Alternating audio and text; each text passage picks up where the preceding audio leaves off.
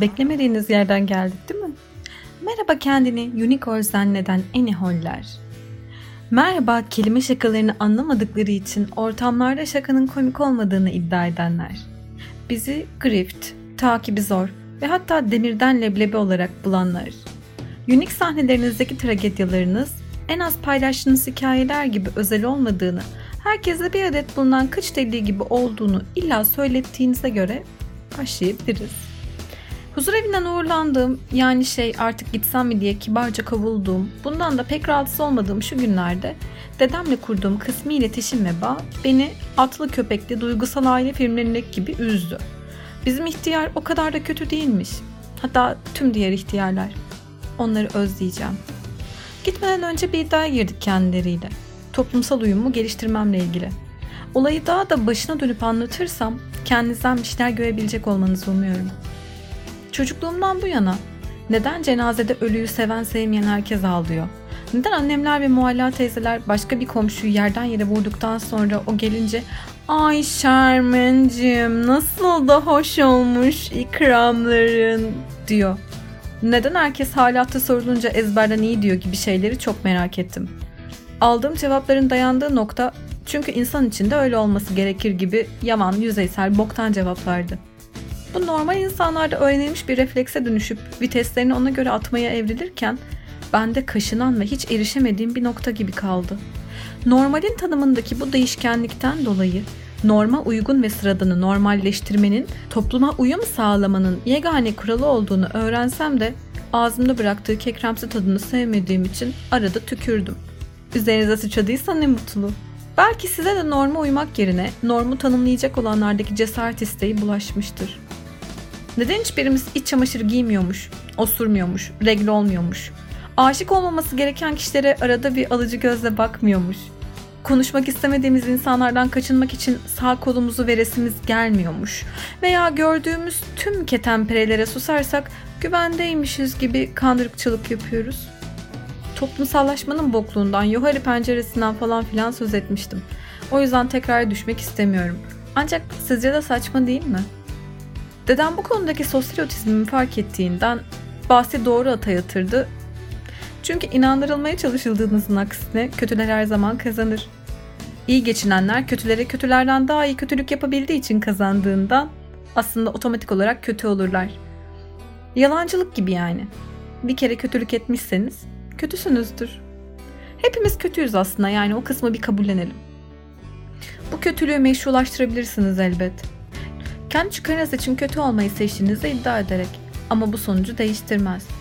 Birilerinin kucağında lap dance yapmak, birilerine yalakalık yapmak, kayığına bindiğinin türküsünü çığırmak, yaranmak için mış gibi yapmak, birilerinin ilgisini çekmek için meme ucunuzdan götünüzün deliğine kadar paylaşmak ama ben bunları kendim çıkarım için yapıyorum diye kılıf uydurmak sizi iyi insan yapmıyor çünkü. Sizi şekilci, pozur, taklitçi, çoğunlukla da kişiliksiz, bir uydum akıllı ya da ucuz bir mal yapıyor. Özelliksiz, mass product, dandik, tahtakalede her dükkanda bulunacak kadar ayağa düşen bir Çin malı. Sıradan, ucuz ve taklit, kullanat bir mal, fazlası değil. Kötücülle kötümsüyü de ayırmak gerekiyor. Hayatınızda hiç kötülükte eşitlenmek diye bir kavram duymuş muydunuz? Duymamışsanız tebrikler.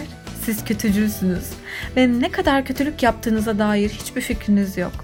Çevrenizdeki insanlar şuursuzluğunuz, empati yeteneğinizdeki noksanlık yüzünden sinir krizleri geçiriyor. Bunu duyanlara ise işe yaramaz bir selam verelim çünkü onlar kötümsüler. Çünkü bu kavramı duyanlar hayatlarının bir evresinde neden, neden ki hiç anlamıyorum etiketli kendine dönük soruları bir tarafa bırakıp Dark Side'a geçti ve geçmek zorunda kaldı. Veya edilgen bir eylem olarak geçirildi diyerek onların yaralarını daha fazla tuzlamak istemiyorum. Çünkü tuz en az su kadar kıymetli bir şey ve ağlamak için dahi olsa dikkatli israf edilmeli. Kötümsüler. Evet. Ah canlarım. Kendilerine reva görülen kötülüğe karşı çıplak ve vakur durup mağdur olmak yerine kontratakla cevap vermek zorunda kalanlar. arkasından bu da çok değişti. Bunun da götü kalkmış dediğiniz insanlar çok büyük ihtimalle değişmiş ya da götü kalkmış değiller. O insanlar çoğunlukla tepkisel de değiller. Sadece artık sizi yük olarak gördükleri için en yakın çöp tenekesine bırakmışlardır. Geri dönüşüm maddesi olmadığınız için geri dönmemenizi öneririz. Çöp olarak değeriniz varsa bırakın sizi bir çöp kamyonu sırtlayıp götürsün.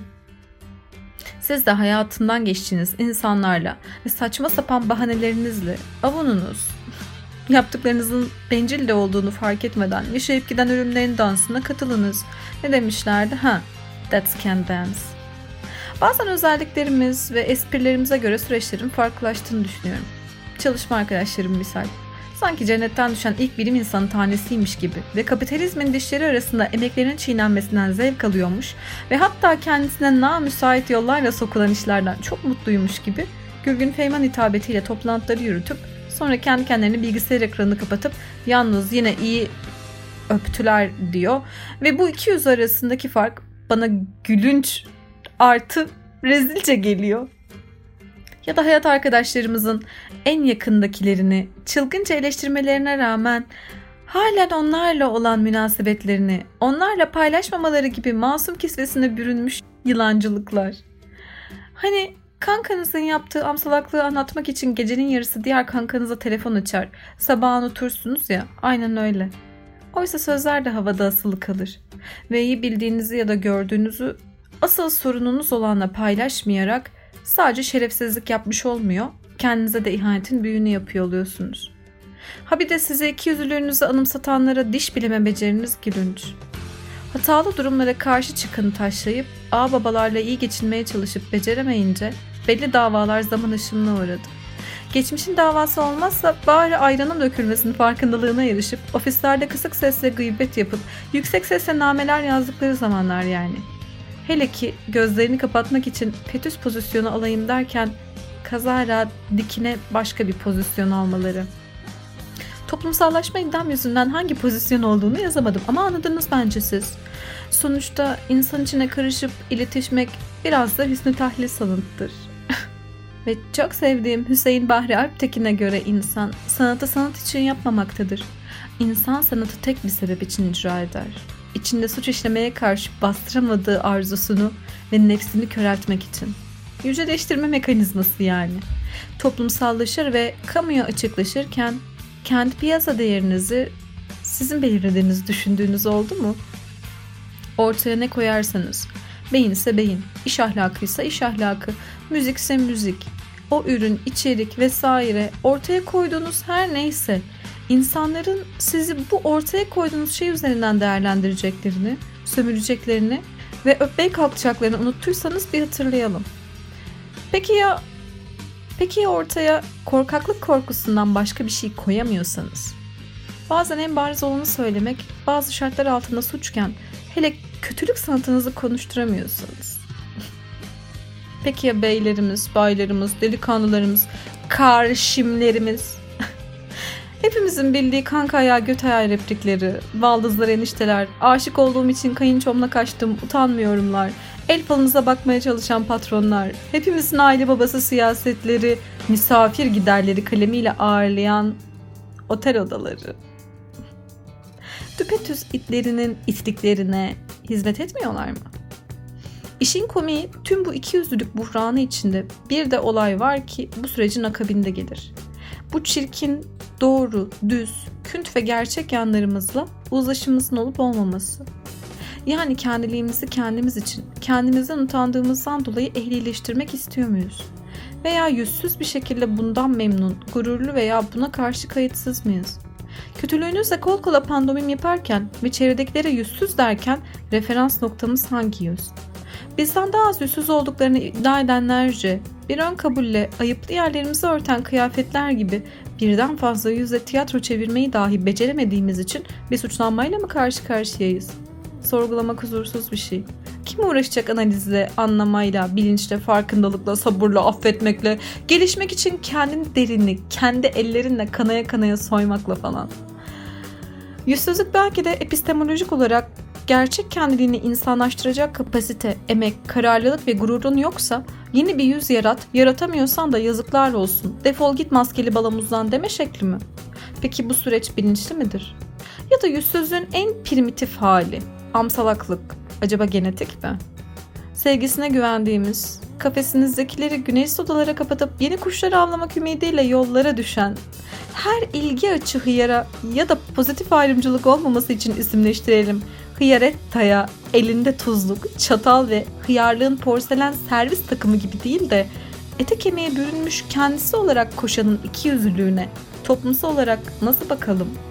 Yanan çıktan flörtleşmeler, eski sevgililere düz duvara tırmanma anında anırmalı, ters taklalı seviyesiz yavşamalar, uçkur peşinde insanlık tarihi kadar eski ve sadece işkence yenmesi gereken Hanura hani nerede çektiren siz değil misiniz gibi çek pampalı, bol filtreli, kişiliksiz, serpsizli yanaşma teşebbüslerini toplumsallık adı altında mı inceleyelim? Nasıl yapalım? Yazın bunları bir kenara. Kişisel gelişim ve manipülasyon tekniklerinin ayrıntısını öğrettikleri kitaplarda amsalaklığın kavramını bulamazsınız. Çıkarınız için iki ileri bir geri mehteranlıkları sosyalleşme adı altında incelemek isteseniz de bu sizi sadece kaliteli bir yüzsüz yapar. Oluşturabildiğiniz tek empati de ne yazık ki kötülükle eşitlenme, sonrası da hakları gerileme dönemine girmiş eski kendinizle olduğu için son bir şans, geçmişte sekelli ve kırıklı bıraktıklarınızdan medet umabilirsiniz. Neden uzağa atıldığınızı ve yakınlaşmadığınızı dönüp sorun derdim. Ama dönmeyi de pek yanlış anlamış olmanız muhtemeldir. Bu merangın adı çıktıysa demek ki. Dememiz o ki çuvaldızı kendinize batıracak cesaretiniz yoksa hep karantinada kalın da kötülük çok yayılmasın. Bilinci tanımlayanlar da yüzsüz anacım. O sebeple bilinçli olanlarını bizim tedavi aldığımız servislerin koğuşlarına kapatıyorlar. Kral çıplak diyendir masalın ana teması. Kralın açıkta kalmış götü başı değil çünkü. En sevdiğimiz yüzlük toplumsal ikiyüzlülük derken kağıt paradan söz etmiyorduk.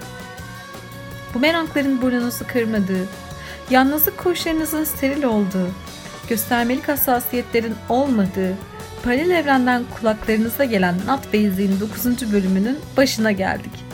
Nasılsa anlamadığınız için dönüp bir kez daha dinlemek adına replay'e basmayı unutmayın.